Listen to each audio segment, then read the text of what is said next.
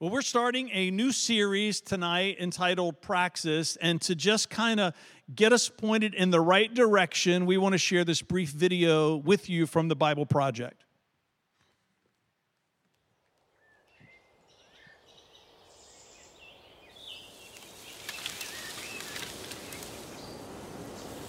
The story of the Bible begins in a garden where God and humans live together.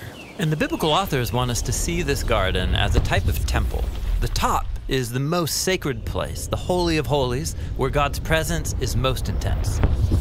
And that's where we find the tree of life. So, what's this tree all about? Well, it represents God's own life and creative power that is made available to others. In fact, God's first command is that humans eat from all of the trees, including this one.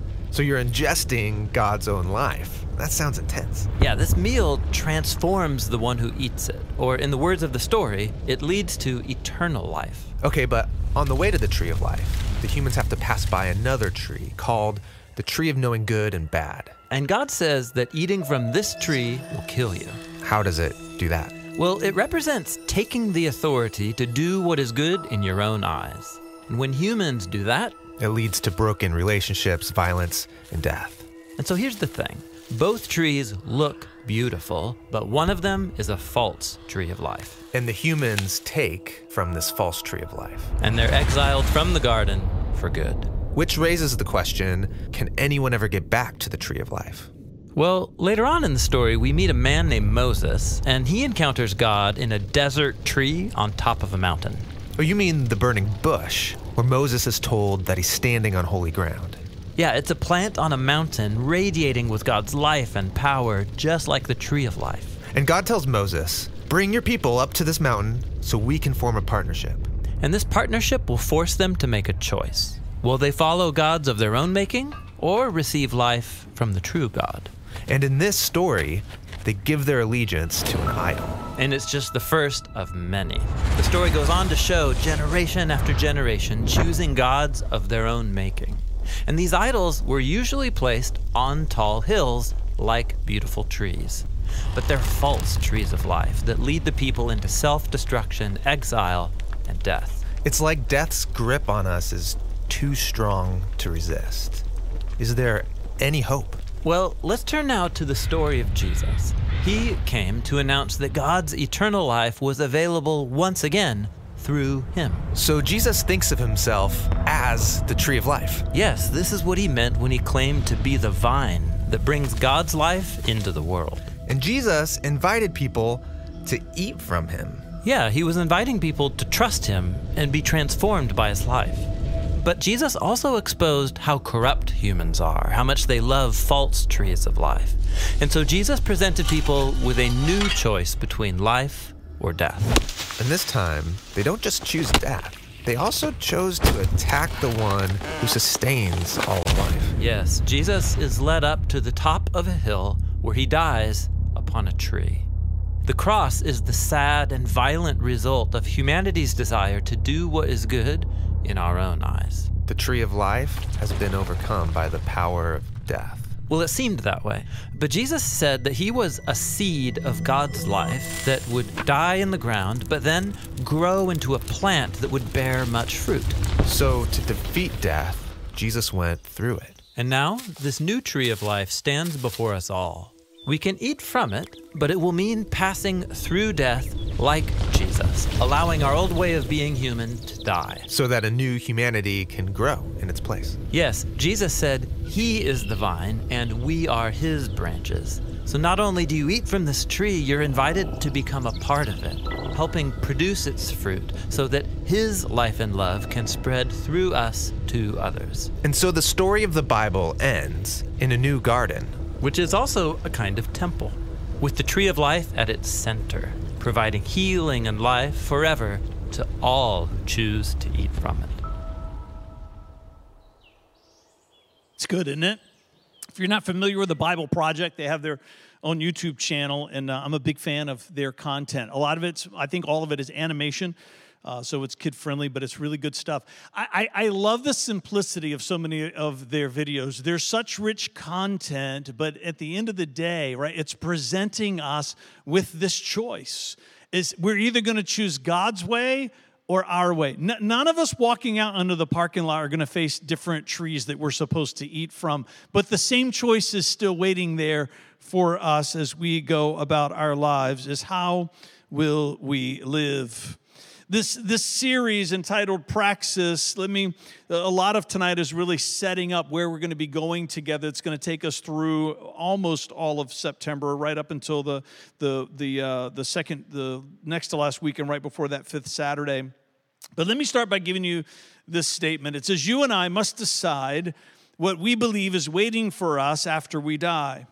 Because what we believe about that day should ultimately determine how we live out our lives between now and then. So for each of us, we're on a timeline right? This this this moment in time represents a, a, point in the history of our lives. If you're older like me 56 then we're we're into our timeline a little bit further maybe from than others.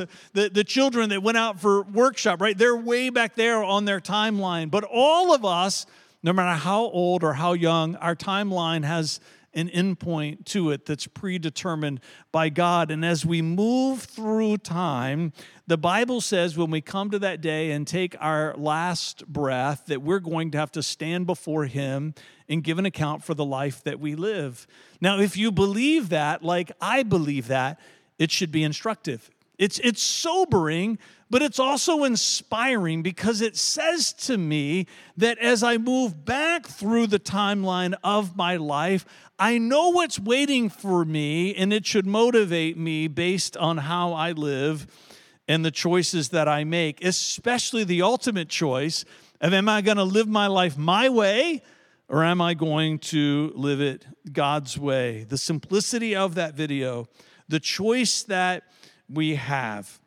So we like a little participation here at City Life Church. And so when, when you think about stories in the Bible, maybe that you grew up reading, or maybe stories that are new to you if you're come to faith later in life, when you think about people in the Bible who chose God's way, what are some words that come to mind that describe their life? So people in the Bible that chose God's way, chose to be obedient. What are some words that come to mind? Anybody on this side here? A word that describes Yes, ma'am. Say that again. Deceitful if they chose to not choose God's way. Yep, yep. Somebody else. Somebody else. Stephanie. Surrender. Right? It takes surrender, doesn't it? Because we have our own desires, and so surrender. Somebody else. Dying to self. Come on, you guys are good. Somebody in the middle here? Anybody in the middle? Everybody's like, don't look at me. I don't have anything I want to say. Brentley? Mostly calm but slightly agitated. Yes.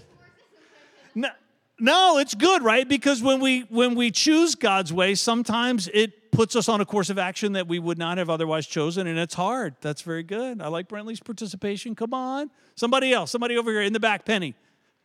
Freedom, yeah, liberty, the liberty that comes. Even if it's a hard path, there's a sense of freedom that we find in choosing God's way. Yes, ma'am.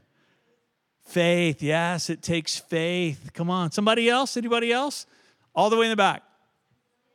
Resilience? Yes, that's a good one. I like resilience. Struggle, yes. It's interesting, isn't it? The words that people share, and I, and I think that they're all true. That, that some of the words that we think of when we choose God's way, there, there's a hardship, but that hardship always leads to a place of goodness. It always leads to a place of resilience. It always leads to a place of freedom. Paul has a lot to say about this choice. And he has a lot to say about the difference between choosing our way and God's way. He has a lot to say about what it feels like and the experience that we have when we do it in this life, which is the representation of the words that you just shared. But he also has a lot to say about what's to come on that day of judgment based on whether or not we chose our way or chose God's way. So let's read this chunk of scripture together. It's in Romans 2. I'm going to start in 5, and there's going to be two slides. And we're going to work all the way to verse 11. It says, Because you are stubborn and refuse to turn from your sin, you are storing up terrible punishment for yourself. For a day of anger is coming when God's righteous judgment will be revealed. He will judge everyone according to what they have done. He will give eternal life to those who keep on doing good, seeking after the glory and honor and immortality that God offers. And then jumping to the next verse. But he will pour out his anger and wrath on those who live for themselves, who refuse to obey the truth and instead live lives of wickedness. There will be trouble and calamity for everyone who keeps doing what is evil, for the Jew first and also for the Gentile. But there will be glory and honor and peace from God for all who do good, for the Jew first and also for the Gentile, for God does not show favoritism. Now, let me point out a couple of things before we talk about the difference between the two choices. One is the underlying portions here, right? He will, there will be, and there will be. Paul doesn't leave any room for question. He says, hey, this is coming for all of us. He doesn't say, maybe I think he might, or I think there's the possibility that he could, right? Paul is saying with certainty and with a demonstrative language, this is waiting for all of us. Let me point out, too, just that difference there between Jew and Gentile. You have to remember when you travel back in time 2,000 years to the Christian church, they, most of them were Jews who became Christians and they understood the world through two filters. You were either Jewish or you weren't, and everyone else was a Gentile. And so when you read in the New Testament, when it talks about to the Jew first and then to the Gentile, it's not because of favoritism, and Paul gives that by way of clarity here, does not show favoritism. What, what he's saying is, is that, that because Jewish people had the Mosaic law and the revelation of who God is, there's, there is a responsibility they had for the knowledge that they carried. And so that's what Paul is doing there to remind us. Paul is saying judgment's waiting for us, but then he gives us this list of words that differentiate between those who choose God's way and those who choose their own way. Now, now, let's just pull those words out of the text and look at them briefly just for a moment glory, honor, immortality, and peace. See, a lot of times when we're reading the Bible, there's so much that's being said. Some, we can miss sometimes the pieces that God has planted in there for us.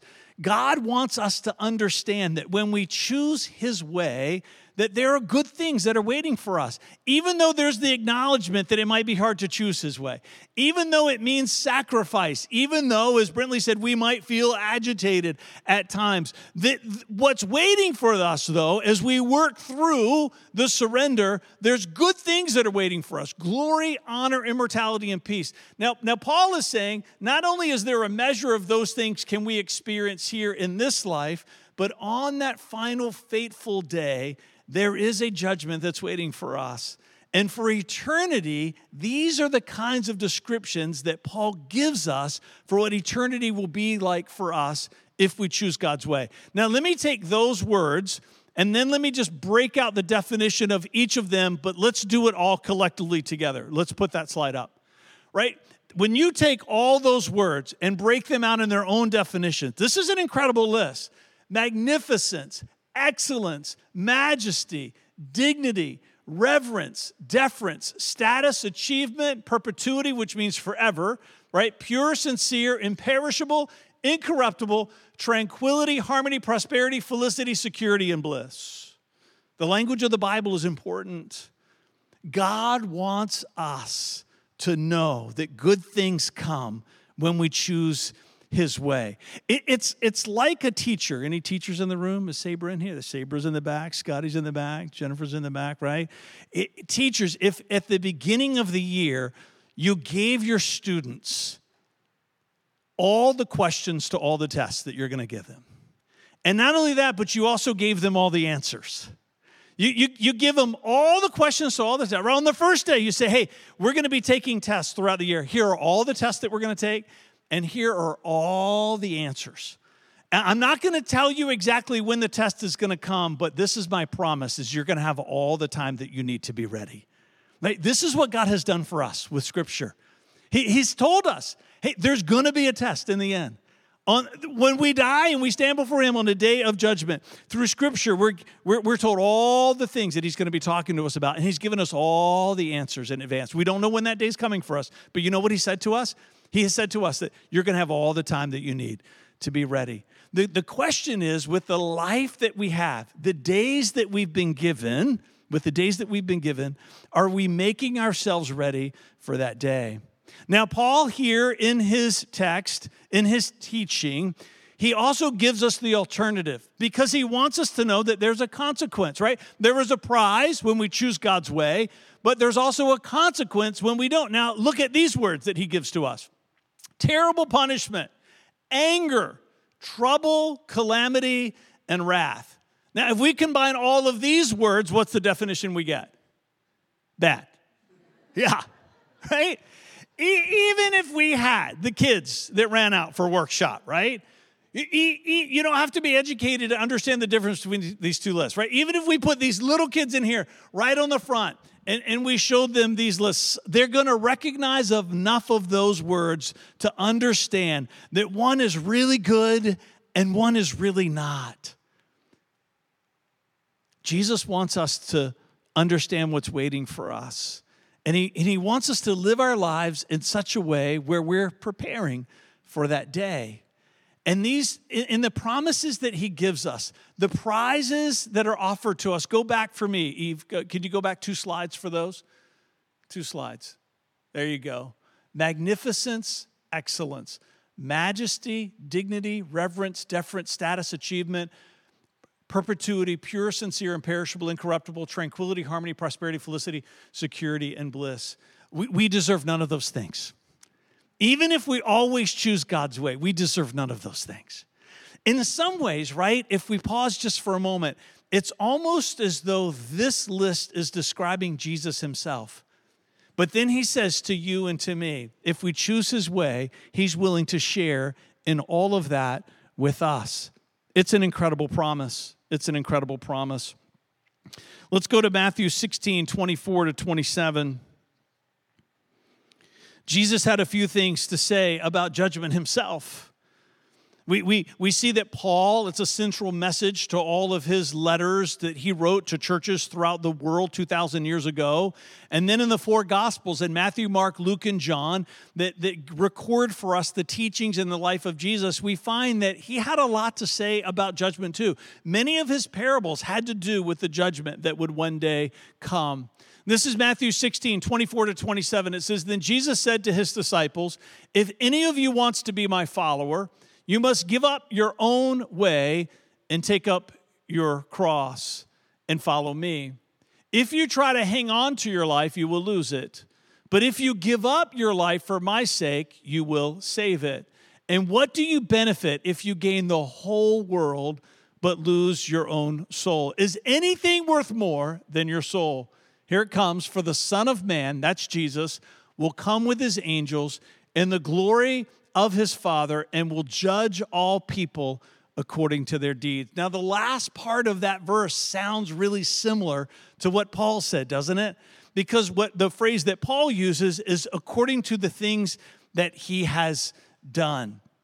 Now, when we dig a little bit deeper into the language, what we find is that Paul uses a different word for deeds than Jesus does. Paul uses the word ergon, and, and, and Jesus uses the word praxis, and, and we're, and we're going to dive a little bit deeper into that in just a few minutes. But Jesus picks up on the same themes that we see in Romans 2. There's a slide that's going to come up that says to us, hey, there's a judgment that's waiting for us all. We see that there's the same theme is picked up that we're going to be judged according to our deeds, the things that we have done, the life that we have lived.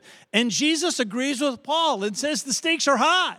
We either gain everything or we lose it all. There's nothing in between.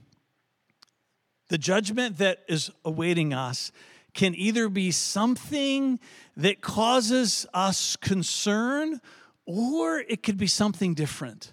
See, I think one of the reasons why biblical the biblical narrative talks so much about judgment is that God's not trying to create fear in us. I think what he's trying to say is that there is a great moment of celebration that can be waiting for you and for me in the end, and he's trying to get us ready for it.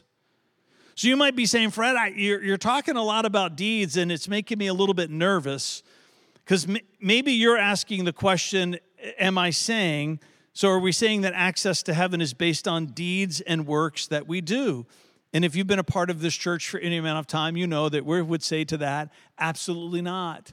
That we know that our deeds don't give us access to heaven.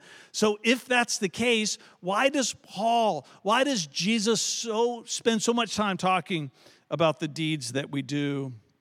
Let me share this thought with you. Whenever the Bible appears to contradict itself, we haven't found a mistake in the Bible. On the contrary, the Bible has found a mistake in our understanding. Let me say that again. Whenever the Bible appears to contradict itself, we haven't found a mistake in the Bible. On the contrary, the Bible has found a mistake in our understanding. Now you might say, well, Fred, where, where is where's where's the rub? Where's the tension? And the tension is that there are some other verses in the Bible that seem to tell us something completely different than what Paul and Jesus just said, doesn't it? Let's look at this verse here. This is Jesus himself, the famous verse in John 3:16. For this is how God loved the world. He gave his one and only son so that everyone who believes in him will not perish but have eternal life. There's nothing in this verse about deeds. There's nothing in this verse about doing good things. And yet, this is the same person in Matthew 16 that says that judgment, when it comes, is going to be according to our deeds. Let's go to the next one in Ephesians. Ephesians 2 8 through 10 says, God saved you by his grace when you believed. You can't take credit for this, it is a gift from God. Salvation is not a reward for the good things that we have done. So, no, so none of us can boast about it. For we are God's masterpiece, and He has created us anew in Christ Jesus, so we can do the good things that He planned for us long ago the author of Ephesians, this letter to the church of Ephesus, guess what, is the same person that wrote the letter to the church of Rome. Here we see Paul seemingly, although he pulls the idea of deeds in the end, it's, it seems to be saying two different things. Is, is heaven promised to us by grace, or is something about our deeds determining our access to heaven? You know, for us as a church, if you're visiting, maybe you've been onto our website and we have there right in the, just scroll down, which we say is our message because we want people to understand that we're a, a gospel centered church. And the, the central message of this church is that I am at one with God, rescued from myself, just as if I'm perfect because Jesus paid it all. We, we believe that heaven can only come to us by the grace that is afforded to us through Christ. But in this series, we cannot ignore that the deeds that we do matter. We cannot ignore that the choices that we make still make a difference. Let me share this thought with you. Being judged by God is waiting for all of us when we die. This is what I believe. And we are judged first regarding whether or not we have embraced the gospel, right? The, the welcome home moment that we just talked about with each other. Have we made a vow of devotion to Christ? Have we put the full weight of our lives on Christ?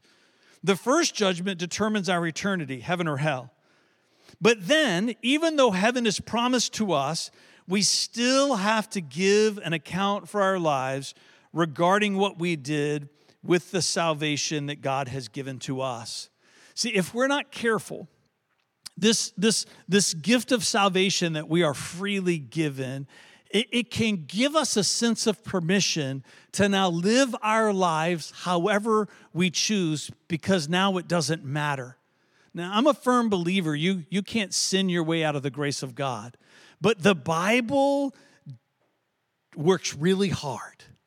Jesus and all the leaders of the early church that followed in the first century recognized that that temptation of humanity was present then and it's certainly present today that even though heaven is promised to me based on the grace that is afforded to me through Christ that God wants to talk to us about what we did with that grace that was afforded to us the choices that we make the lives that we live when we're on this timeline and we come to that moment where we breathe our last, you and I are going to stand face to face with our Creator, and He's going to talk to us about how we lived.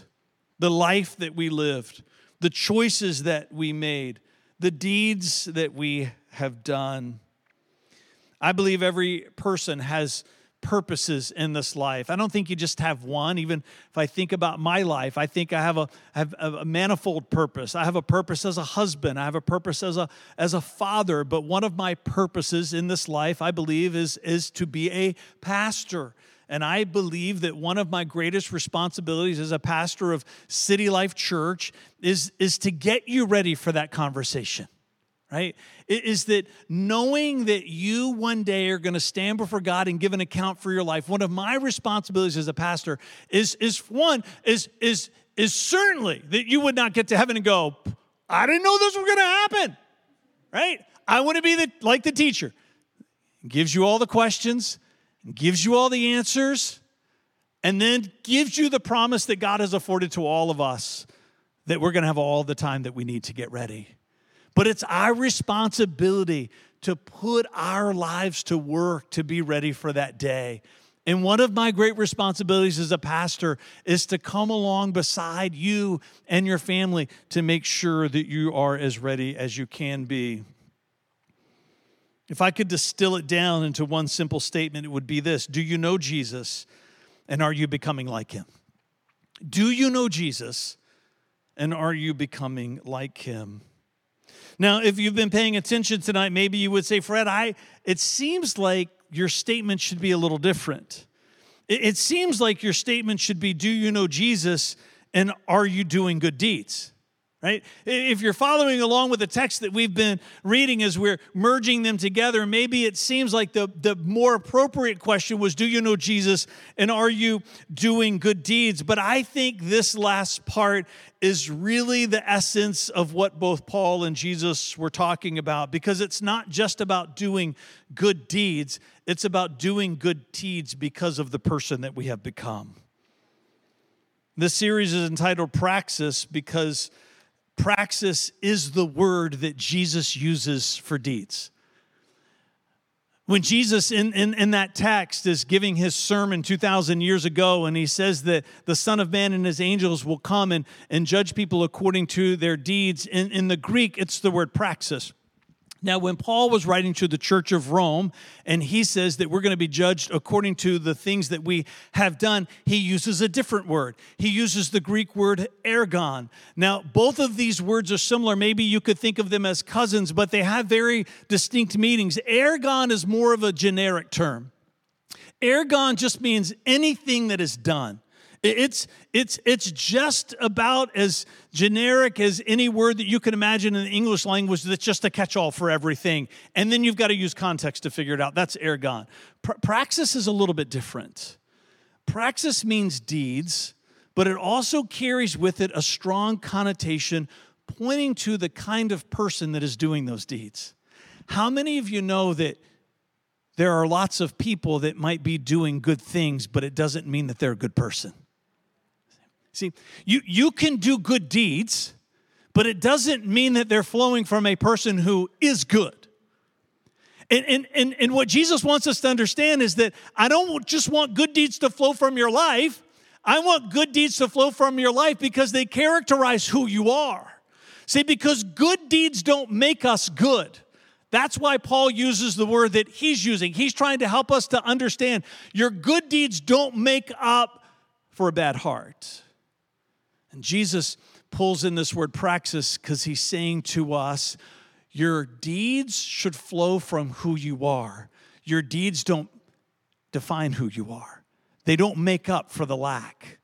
But when we put the full weight of our lives on Christ, when Jesus is born inside of us, good deeds should flow from our lives like a waterfall as an expression of who we are becoming.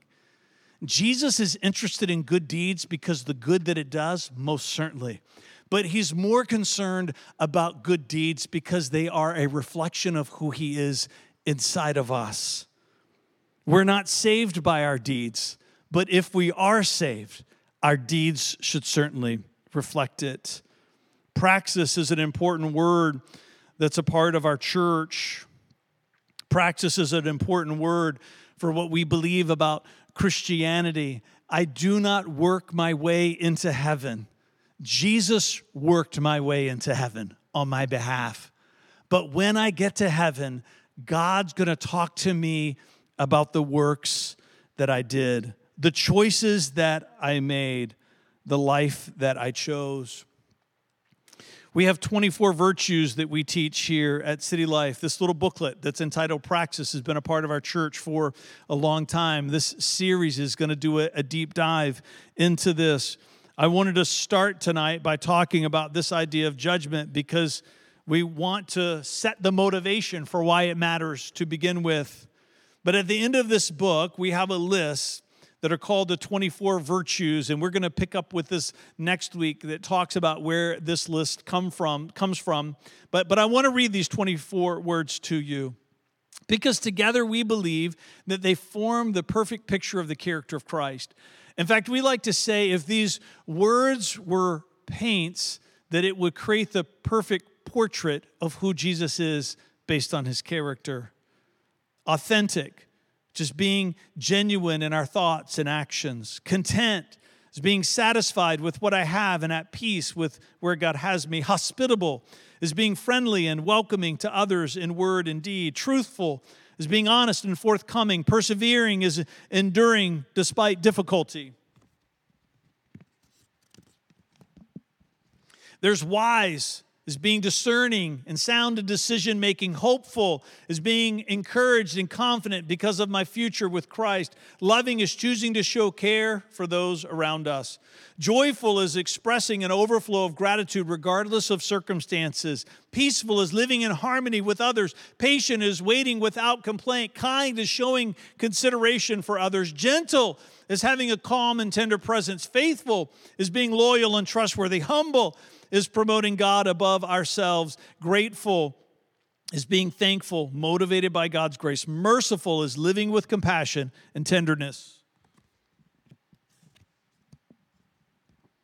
Honorable is having integrity in all things. Principled is finding the basis of our morals and ethics in Scripture. Selfless is elevating others above ourselves. Fervent is having a passion and zeal for God's calling in our lives. Forgiving is being willing to pardon others when hurt or offended. Let me read that one again.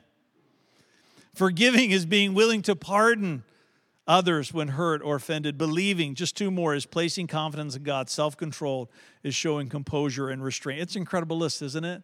They come from what we call the five great growth lists of Scripture. Those virtues, painting the picture of who Christ is, but also painting the picture of who we're supposed to become. That when we make a vow of devotion to Christ and we've been born into his family, we believe that Jesus comes alive inside of us for many reasons. But for one of them is to change who we are. Just like pointing back to that video by the Bible Project, when we eat from the fruit of the tree of Jesus that He freely extends to us, that He begins to change who we are on the inside. 24 virtues. I'm going to invite the keys to come back up.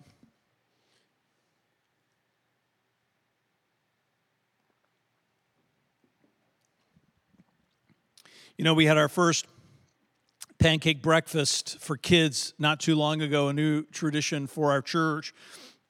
And at the end of that pancake breakfast, because there were balloons everywhere, Vanessa was going around and, and, and giving balloons. She had them in a, a big bundle, she had gathered them up.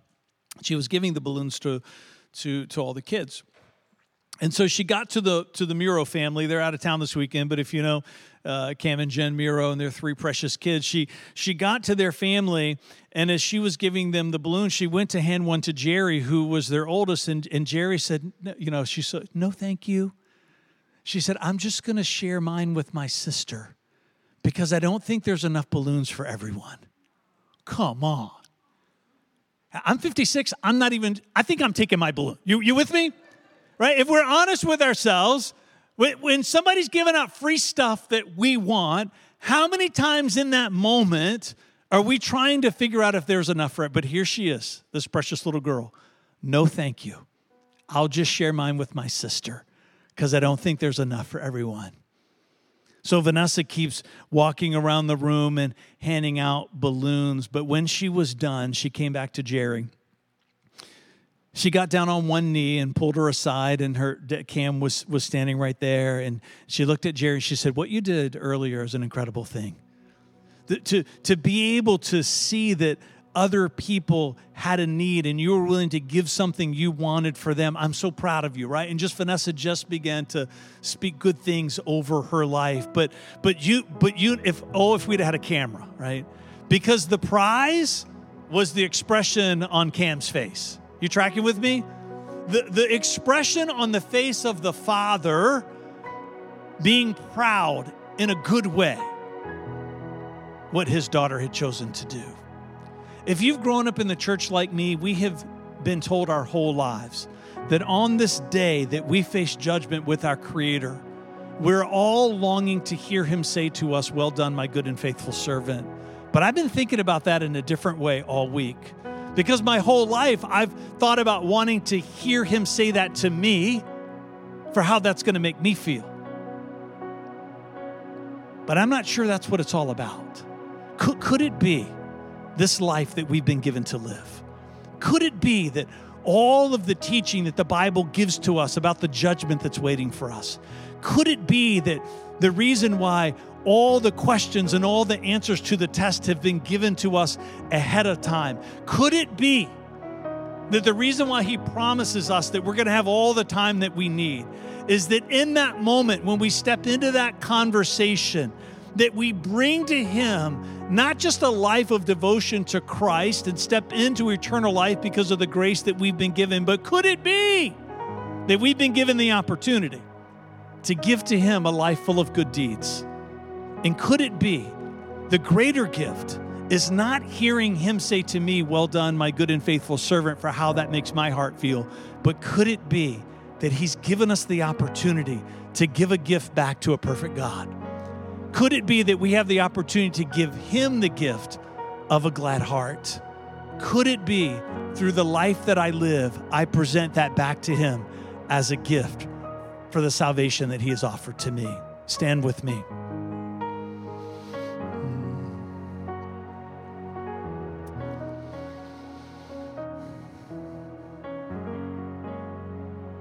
Father, as we work our way through this series, I pray that you would you would light a fire in our hearts. Maybe for people that are watching and listening tonight, maybe there's maybe maybe these past few months or maybe these past few years that indifference has settled in. I, I, I pray that you would just chase that indifference right out of their hearts. I, I pray that there would be a flicker of a flame that would begin to glow, an ember, and that you would fan that flame. That if we have put the full weight of our lives on you, Jesus, that we would recognize tomorrow for what it is another opportunity for the good deeds that you have created for us to do, to build that gift that we can give back to our Father on that fateful day. And for those that are here, part of this service, whether they're in this room or watching online, that as they look back over the story of their life, if they can't find a moment in time where they've made a vow of devotion to Christ, I pray they would find it now. That at the end of the service, they would be able to make their way down and pray with somebody that's here at the altar. If they're watching online, they would click that button and go into a private chat room with one of our hosts to talk more about what it means to be a devoted follower of Jesus. But for all of us, oh God, as we work through this series, I pray that we would come out the other side of it a little bit different, a little bit more like you, Jesus, a little bit more driven, a little bit more motivated, a little bit more ambitious. Not to chase after the things that this world offers us, but to chase after virtue. That the character of Christ would form in us, and that out of that character would be a waterfall of good deeds as a legacy that we live. In Jesus' name, come on. And everybody said, Amen.